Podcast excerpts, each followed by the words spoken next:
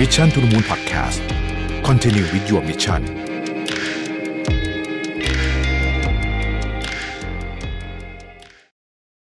สวัสดีครับ ยินดีต้อนรับเข้าสู่ Mission to the Moon Podcast นะครับ คุณอยู่กับรวิศ หาญอุตสาหะครับ วันนี้ผมบทความจากซีแนมกูโน่นะฮะชื่อว่า 11 strange questions that might change how you live นะครับ เป็นคำถามที่ยากแต่ก็คุ้มค่าที่จะตอบ แต่ผมคิดว่ามันไม่ไม่ไม่ไม่เป็น strange questions นะผมอ่านผมรู้สึกว่าเออมันก็ไม่ได้เป็นคำถามที่แปลกอะไร เพียงแต่ว่า มันอาน่าจะเป็นคำถามที่ผมคิดว่าควรจะใช้ทบทวนอยู่ในระยะเวลาสักปี 2 ปีเนี่ยควรจะต้องมาถามชุดคำถามชุดนี้กับตัวเองนะครับเพราะว่าผมคิดว่ามันจะช่วยในการตกผลึกได้ดีทีเดียวเป็นชุดคำถามที่ดีนะฮะแล้วมันช่วยให้เราแบบทบทวนชีวิตอะนะได้ดีนะครับเพราะฉะนั้นสักปี 2 ปีเนี่ยมันก็มาถามสักทีหนึ่งก็ได้นะครับ ใครอยากจะ search ก็ไป search เอา search ชื่อนี้ใน Google เลยนะฮะก็จะเจอบทความนี้นะครับคำถามข้อที่หนึ่งนะเขาบอกว่า คุณใช้เวลากับสิ่งที่คุณรักเนี่ยเยอะขนาดไหน แล้วแล้วแล้วก็แถมอีกนิดด้วยว่า แล้วคุณคิดว่าคุณจะเพิ่มเวลาได้ได้ไหมนะครับ บางบางคนเนี่ยเราไม่ค่อยได้มีโอกาสที่จะมานั่งถามจริง ๆ ว่าเอ๊ะเราเราเราใช้เวลาสิ่งที่เราชอบ เช่น สมมตินะครับเราชอบเดินป่าอย่างเงี้ยนะฮะ เดี๋ยวนี้เดินป่าก็เป็นกิจกรรมที่คนชอบทำเยอะนะฮะเอาโอเคเราชอบเดินป่า เราได้ใช้เวลากับมันเยอะแค่ไหนนะปีปีหนึ่งนะครับแล้วมีทางที่จะเพิ่มไหมคำถามคือทำไมเราถึงต้องคอนเซิร์นกับเรื่องพวกนี้นะฮะเพราะคนส่วนใหญ่เนี่ยไม่ได้ใช้เวลากับสิ่งที่ตัวเองรักเพียงพอนะครับเมื่อเป็นแบบนั้นเนี่ยสิ่งที่มันเกิดขึ้นกับชีวิตก็คือ คุณจะสูญเสีย motivation แล้วก็ drive ในการใช้ชีวิต คือพลังในการใช้ชีวิตเนี่ยจะมันจะน้อยลงนะครับชีวิตมันจะดูน่าเบื่อ นะครับชีวิตน่าเบื่อเนี่ยอาจจะไม่ใช่เพราะว่างานคุณน่าเบื่อก็ได้นะอาจจะเป็นเพราะว่าคุณไม่ได้ทำสิ่งที่คุณรักเพียงพอ ถ้าคุณได้ทำสิ่งที่คุณรักเพียงพอ คุณอาจจะมีพลังมากขึ้นก็ได้นะนี่คือสิ่งที่เขาบอก ซึ่งผมก็ค่อนข้างเห็นด้วยนะว่าเออสิ่งที่คุณชอบจริง ๆ เนี่ยที่คุณแบบรู้สึกว่าคุณทำแล้วมันมันมันทำให้ชีวิตคุณมันรู้สึกว่าเออฉันเกิดมาเพื่อทำอันเนี้ยฉันชอบมากเนี่ยนะฮะเราได้ทำเยอะขนาดไหนนะครับลองทบทวนประเด็นนี้ดูนะครับ ข้อที่สองครับ นิยามของคำว่าสำเร็จของคุณเปลี่ยนไปหรือเปล่าอ่าอันนี้ก็เป็นเรื่องที่น่าสนใจมากนะครับเพราะว่าเหตุการณ์ในชีวิตที่เราเจอเนี่ยนะครับมันมันจะเปลี่ยนนะผมว่ามันเปลี่ยนนิยามของคำว่าสำเร็จในชีวิตเราพอสมควรทีเดียวนะครับเหตุการณ์ในชีวิตเช่นเราจะมีคนใกล้ตัวเสียคนใกล้ตัวไปสมมตินะฮะเอ่อบางทีเราจะมองความสำเร็จเปลี่ยนไปนะครับเราอาจจะเคยรู้สึกว่าการที่เราสมมตินะฮะเป็นเอ่อ celebrity หรือว่าเป็น อินฟลูเอนเซอร์แล้วเราแบบมีคนไลค์คนเอ่อ engage content เราเยอะเป็นความสำเร็จเนี่ยบางทีถึงจุดหนึ่งเราจะรู้สึกว่าเอ้ยมันไม่ได้แบบนั้นบางทีเราจะรู้สึกว่าเราจะต้องหาเงินได้เยอะที่สุดนะครับบางทีถ้าเราลองพิจารณาดีๆ เราอายุมากขึ้น เราเริ่มเห็นอะไรมากขึ้น เราเริ่มตระหนักอะไรมากขึ้นได้เข้าใจตัวเองมากขึ้นเดี๋ยวบางทีเราอาจจะไม่ได้ต้องการเงินเยอะเต็มที่ก็ได้เราจะบอกว่าประมาณเนี้ยพอแล้วข้อที่สามนะครับเราต้องให้อภัยตัวเองเรื่องอะไรบ้างนะฮะชีวิตคนเราเนี่ยเรา มักจะมีสิ่งที่เราไม่ให้อภัยตัวเองอยู่เยอะเหมือนกันนะแล้วเราไม่ค่อยได้นึกถึงมันเท่าไหร่แต่ว่ามันมันซ่อนอยู่ลึกๆเหมือนกันแล้วทำให้เราค่อนข้างที่จะต้องใช้คำว่าไม่สบายใจ ในขณะเดียวกันคำถามที่อยู่ในคำถามนี้ก็คือว่า แล้วคนอื่นที่เราต้องให้อภัยมีใครบ้างนะฮะ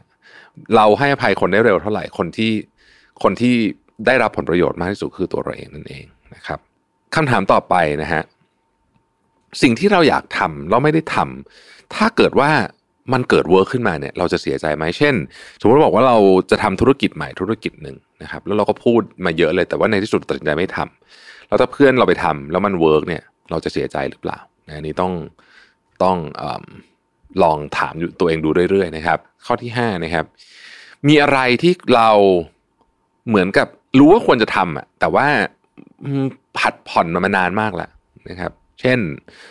จัดการเรื่องเงินให้มันเรียบร้อยสักทีอะไรแบบนี้หรือว่ามันมีอะไรบางอย่างที่ค้างคาอยู่ที่เราเหมือนกับอะมันก็ไม่ได้รีบมากฉันก็ผัดผัดมันไปเรื่อยๆก่อนเนี่ยนะฮะมีอะไรบ้างนะครับ ไปเคลียร์ซะนะฮะข้อที่หก value หรือว่าความเชื่อของคุณเปลี่ยนแล้วเปล่าอ่านะครับ อันนี้เป็นน่าสนใจอันนี้ก็ต้องถามตัวเองบ่อยๆเหมือนกันในอดีตเนี่ยเราจะเชื่อว่าเราให้ความสำคัญกับคนเก่งคนขยันสมมตินะฮะมันเปลี่ยนไปไหมนะฮะถึงวัยหนึ่งมันเปลี่ยนไปไหมนะครับ ข้อที่เจ็ดนะครับ เราอยากให้ตัวเราในอดีตนะครับ มาเจอกับเราคนนี้ไหมถ้าเจอเสร็จแล้วเนี่ย เราคนนี้จะบอกอะไรได้บ้างนะฮะข้อที่แปดนะครับ ข้อที่แปดนะฮะนิสัยอะไรที่ทำให้เราเดินหน้าไปข้างหน้าช้าหรือไม่เป็นไปอย่างที่เราเราอยากเป็น เช่นมันมีอยู่ช่วงก่อนหน้านี้นะฮะอันหนึ่งที่ผมเป็นคือ เขาใช้คำว่า bedtime procrastination แบบไม่ยอมแบบไม่ยอมนอนนะครับจะนอนก็แบบจะเล่นนู่นเล่นนี่ซึ่งเรารู้มันไม่ดีใช่ไหมแต่ทำไม่ได้แก้ไม่ได้ทีจนในที่สุดตัดสินใจว่าเฮ้ยต้องมีการแก้ไขเรื่องนี้อย่างจริงจังนะครับมันก็ค่อย ๆ แก้ไปได้นะครับ ข้อต่อไปคือ คุณมองเห็นวันที่ดีที่สุดของคุณเนี่ยถูกใช้เวลาไปอย่างไรนะฮะแล้วเราเคยพยายามทำให้มันใกล้เคียงกับลักษณะวันแบบนั้นได้หรือเปล่านะครับ สมมุติว่าเรา imagine ว่าวันทำงานเนี่ย ดีที่สุดเนี่ยเราอยากจะใช้มันกับอะไรนะฮะ นึกภาพ แล้วของจริง ๆ มันใกล้เคียงแบบนั้นหรือเปล่านะครับอันต่อไปนะครับ คุณรู้สึกว่าคุณ alive หรือว่าคำว่า alive เนี่ยผมว่านิยามมันเป็นแบบนี้นะคือคำว่า alive เนี่ยตอนที่เราทำไอ้เรื่องนั้นอยู่เนี่ย เราจะไม่คิดถึงอดีต ไม่คิดถึงอนาคตจะรู้สึกว่าที่ตรงนี้เป็นที่ที่แบบเจ๋งที่สุดเลยอะอันนั้นคือความหมายของคำว่า alive ของผมนะฮะที่ที่เราอยู่เวลาที่อยู่ตอนนี้เนี่ยเป็นเป็นสิ่งที่เจ๋งที่สุดคำถามคือไอ้เวลานั้นคือเมื่อไหร่ นะฮะบางทีเนี่ยการหาเรื่องนี้เจอเนี่ยนะครับ มันอาจจะทำให้คุณเบนเข็มทิศของของตัวเองเนี่ยได้ตรงตามสิ่งที่ที่คุณเป็นมากขึ้นนะครับ ข้อสุดท้ายเขาบอกว่า why not นะครับ ความ